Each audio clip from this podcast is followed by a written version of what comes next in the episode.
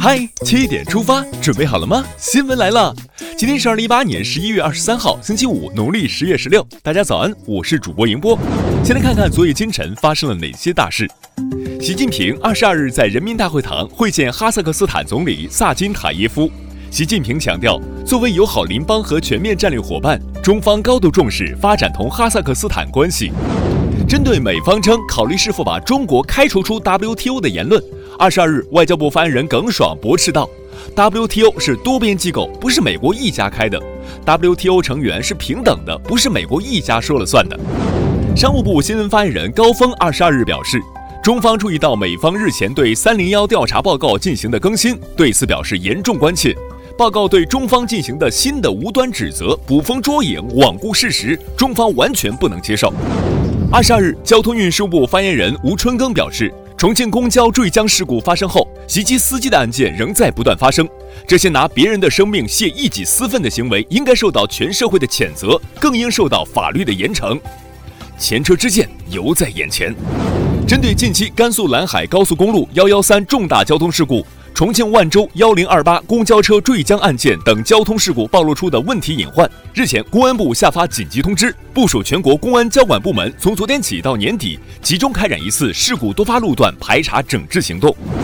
22日，国家市场监管总局发布前3季度国家质量专项监测评价结果显示，儿童玩具及用品致伤问题增速较快，0至14岁儿童在总伤害案例中的占比持续增长。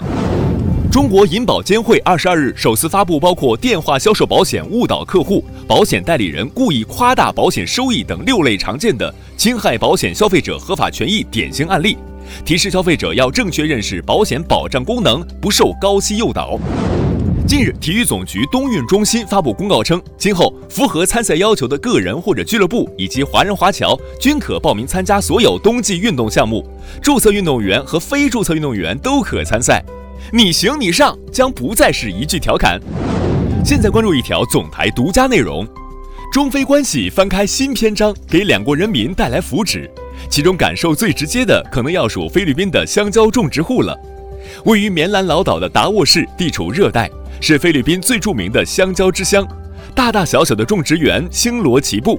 据了解，菲律宾80%以上的香蕉产自这一地区。近年来，中国一直是菲律宾香蕉主要买家。从2016年开始，中国从菲律宾进口的香蕉、芒果、菠萝等各种水果，给菲律宾南部4万多户果农带来了超过15亿美元的收入。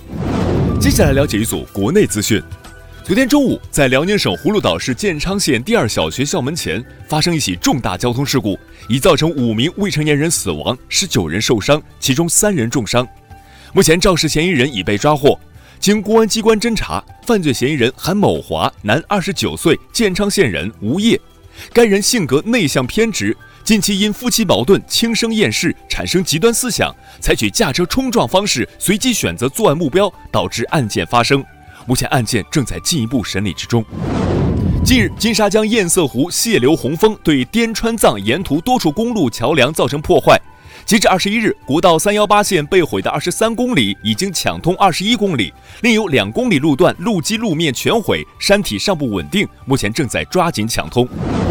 近日，北京发布“15规划中期评估”，数据显示，2017年北京常住人口规模为2170.7万人。比2016年减少2.2万人，20年来首次实现常住人口负增长。与此同时，北京疏解非首都功能成效显著，不断健全人口调控和服务管理机制。针对校外培训机构存在的诸多乱象，天津市近日发文明确提出，校外培训机构不得在中小学进行招生宣传，或者在学校门口散发招生广告，培训结束时间不得晚于20时30分，不得留书面作业。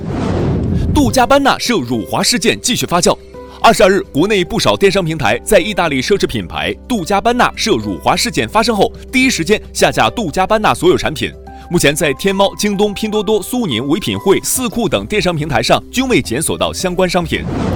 又一位慰安妇幸存者辞世。22日上午7点，慰安妇幸存者彭仁寿老人辞世，享年94岁。今年7月，彭仁寿曾主动要求公开其遭受日军暴行的事实。目前，中国大陆登记在册的慰安妇幸存者已不足15人。勿忘历史，送别老人。近日，针对网络上热传的日销量40万份的劣质速食包一事，安徽合肥食药监局昨天发布通报称，对涉事企业进行了食品原料等送检调查，均为合格，但生产环节操作、人员卫生管理等存在不规范，已对该企业给予责令停产停业的行政处罚，加强监管，别让外卖速食餐成为食品安全盲区。中国田协22日就进一步规范加强全国马拉松赛事竞赛组织管理发布通知，明确表示任何仪式活动不得影响比赛的正常进行，不得影响选手间的公平竞赛。十一期间，13岁的小雨泽在内蒙古旅游时发生车祸，需转北京抢救，北京全程为他让出了生命通道。20日，小雨泽在北京天坛医院去世。为了满足他生前做医生的梦想，小雨泽妈妈决定将他的角膜捐献给更多的人，带去光明。孩子，一路走好。看完身边事儿，让我们把目光转向国际。美国国防部长马蒂斯21日说，也门冲突各方有望于12月初在瑞典举行和谈，商讨如何尽快结束当前冲突。近日，西班牙政府消息人士称，英国首相特蕾莎梅与西班牙首相桑切斯进行了电话交谈。桑切斯对特蕾莎梅表示，如果协议中未提到西班牙和英国将就直布罗陀直接进行谈判的内容，西班牙将在欧洲理事会会议上投票反对该协议。当地时间21日，韩国4万名工人在韩国各地爆发了为期半天的示威游行，抗议政府削减劳工福利，取消工时上限。今年7月，载有100多名游客的观光船凤凰号不幸翻沉，造成47名中国游客死亡。本月17日，凤凰号被打捞出水，船舱首次内部曝光，船底有3吨违规载重水泥，真正沉船原因还在调查中。当地时间22日，澳大利亚悉尼遭遇沙尘暴，天空出现分层，蓝天白云在沙尘之上显现，悉尼已经发布了公共卫生警报。下面进入今天的每日一席话：芳邻新叶催陈叶，流水前波让后波。2015年12月11日至12日，全国党校工作会议召开，习近平总书记出席会议并发表重要讲话。他在讲话中引用“芳邻新叶催陈叶，流水前波让后波”，道明新老交替是自然规律，也是党的事业继往开来的必然要求。“芳邻新叶催陈叶，流水前波让后波”出自唐代刘禹锡的《乐天见士商微之敦师惠书三君子，皆有身分，因成事师以记》。这句诗的意思是说，茂密的树林里，新生的叶子不断催换着老叶旧叶，奔腾的流水中，前面的波浪总是让位给后起的波浪。最后进入今天的每日话题：如何规范文明养犬？都说狗是人类的忠实伙伴，现如今养宠物狗成了越来越多居民的情感寄托，但与此同时，一些不文明的养犬行为也随之而来。小区里、公园内遛狗不拴绳、大型犬伤人扰民的现象屡见不鲜，人犬冲突、养犬人与非养犬人之间的冲突越发凸显。最近，杭州、武汉等不少城市都针对宠物犬伤人现象开展治理活动，并发布了养犬新规。